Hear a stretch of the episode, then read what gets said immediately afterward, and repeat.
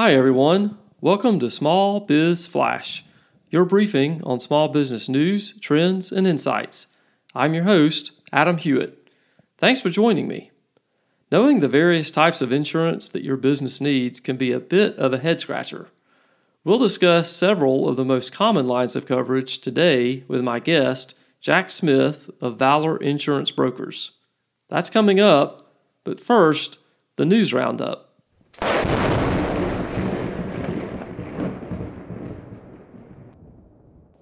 Small business bankruptcies are rising at the fastest pace since the pandemic, according to a report by the Wall Street Journal. Increased interest rates, tighter lending standards, and higher operating costs are the chief culprits. The jump in bankruptcies are from a newer kind of filing option, Subchapter 5, which Congress created in early 2020 to make it easier for small businesses to restructure their debt. Subchapter 5 filings have increased in recent months, due in part to a temporary lift in the debt limit from $2.7 million to $7.5 million. A Small Business Administration official told the Journal that although it is still early, the agency believes the COVID loan program will prove to have reduced bankruptcies in the long run. That said, SBA has also charged off 11.6% of the roughly $390 billion of COVID disaster loans issued during the pandemic, and another 12.8% are more than 30 days past due. Though Congress averted a government shutdown last month, the prospect of one towards the end of November hangs over the economy, and small business owners want none of it. 91% say it's important for the federal government to keep the lights on, and 70% say if a shutdown were to occur, it would negatively impact their company, according to a new survey by Goldman Sachs. Almost all small business owners, 96%, voice concern about both the national debt and federal government spending. Of the owners who say a shutdown will hurt their business, 67% said that their customer demand will go down due to economic uncertainty and instability, and 24% rely on SBA services, including loans and support. Many small businesses are making mental health of employees a priority, according to the most recent edition of the MetLife and U.S. Chamber of Commerce Small Business Index. 68% of small businesses reported using at least one resource to assist with employee mental health and well being in the third quarter. Measures most commonly utilized were encouraging employees to take mental health breaks during work hours at 32%, or offering partial or full reimbursement for childcare, also at 32%. After that, 26% said they offered one on one check in meetings to discuss mental health and well being, and 25% have discussions about mental health and stress. 24% limit emails and meetings to standard work hours. You can find more information on this and other stories in the news roundup by going to the links in the show notes.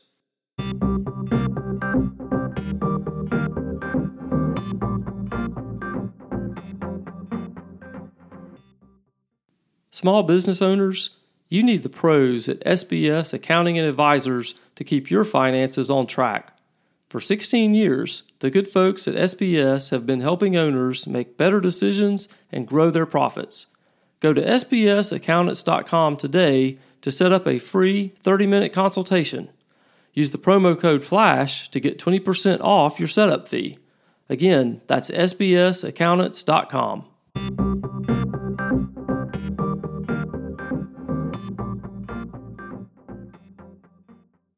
On today's show, we have Jack Smith. He is the president of Valor Insurance Brokers in Chattanooga, Tennessee. Jack, thanks so much for being on the show. Adam, thanks for having me. Excited to, to, to dig in. So, we're going to be talking today about um, insurance, and particularly, uh, we're going to start at least with general liability coverage. Um, sometimes that's referred to as business owners um, insurance or BOPS. You may have heard that term.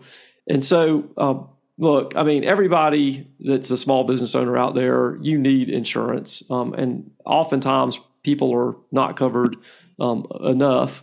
At least that's my theory. But Jack, I want to start with you maybe just explaining to the audience just a little bit about what general liability covers and maybe what it doesn't cover, because I think um, oftentimes folks probably think they are covered more than they are. So let's just start with that, and then we'll get into some of these specific other kinds of coverages that that small businesses need to be considering. Yeah, so general liability it is something that a lot of people may feel as a silver bullet, especially when you're starting your business. You you have your ducks in a row, right? You set up your bank account and then you go straight for the insurance policy, which is great. You you budget for it on the front end. You say, "Hey, how much is general liability going to cost me?"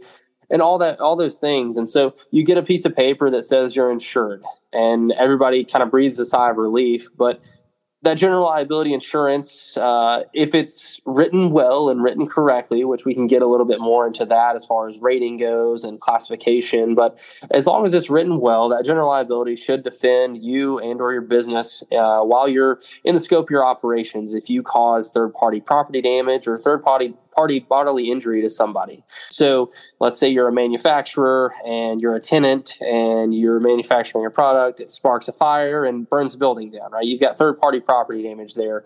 Your business caused the damage to the building. So you've got general liability coverage there for that.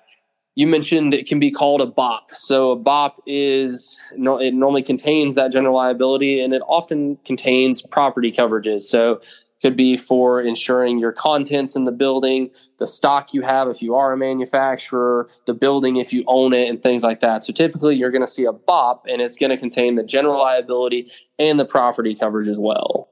Okay, now, kind of part of the first question um, mentioned that you know sometimes business owners will think, well, if I've got a BOP which has the general liability and the property, that's kind of it. I've paid my insurance premium. I'm good to go. You know, we're off to the races. That's not the case. So, can you tell us, you know, what would be some other kinds of insurance that, again, depending on the industry that the business is in, or that the maybe it's a solopreneur even, um, what other coverages folks might want to be considering? Yeah, so you know this is this is the case all the time that we see. So I'll give you an example. We reach out and say, "Hey, can we take a look at your homeowners insurance?" Because as an as an agency, we work with individuals. We also work with businesses. So we'll ask somebody, "Hey, can we take a look at your homeowners insurance?" They say, "Hey, I've already got insurance."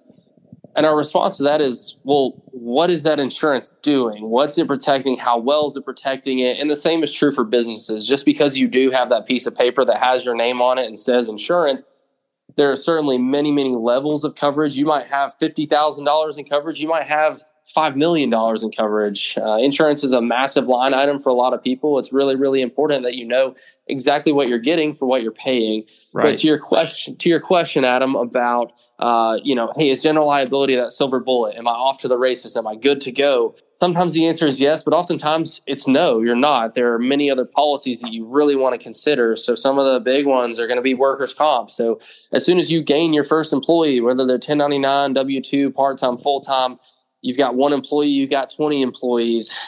At, at that very moment you hire your first employee, you've got a workers' comp exposure. So they could get injured while on the clock. They have to go to the hospital. You got to pay for those medical bills. On top of that, they could turn around and sue you as the employer and say, hey, it's you're the reason that I got hurt. So now you've got employer's liability, which is a part of workers' comp. So as soon as you have somebody working for the business, you've got a massive exposure on your hands that isn't covered by general liability. I hope you're enjoying the show and with every episode, gaining new insight to grow your business and run it better. I help small business owners every day succeed with strategy, operations, and marketing. Email me today at adam at smallbizflash.com and tell me about your small business's challenges. Let's grow your business together. That's Adam at smallbizflash.com. The next one would be commercial auto. That's pretty clear, right? If you own an auto in the business, whether you're a solopreneur, like you said, whether you're a partnership, an LLC, a corp, if the if the business owns a vehicle, it, it needs commercial auto insurance. Um, the the last couple that I would talk about would be cyber insurance. Right? We're we're getting into crazier and crazier times where they've almost made an industry out of cybercrime. So if your business is using anything digital or electronic, you do have some form of cyber risk. Absolutely. Last one I'll speak to, Adam, is is just that errors and omissions coverage, also known as professional liability or medical malpractice for those that are in the medical field. This one's massive. A lot of people think, hey, I have general liability, I'm covered, when in fact, you're not covered at all against a professional liability claim. So, quick example would be you're a veterinarian, you've got general liability insurance. If someone were to slip and fall in your waiting room, you're going to be fine. That general liability is going to take care of it. If someone says, hey, you killed Fluffy on the operating table and now I'm, I'm torn up, I've got pain and suffering, that's a professional liability claim that your general liability has no reason to respond to. So if you don't have that errors and omissions, you're you're really in a bad spot. So those are some things that general liability doesn't cover in any capacity that people need to be mindful of as they operate their business. Well, we hope Fluffy is okay. No no animals were injured in the course of recording this podcast um, just to be clear. But but to your point, Jack, in all seriousness, um, yeah, there are a lot of uh, folks out there that kind of neglect the professional liability piece. Um, and it's just one of those that really folks need to be paying attention to. So I appreciate you bringing that up.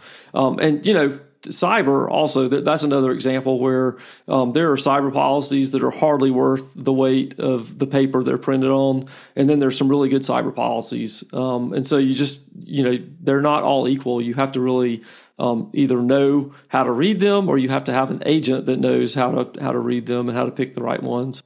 Well jack this has been super helpful and thanks so much for being on the show today.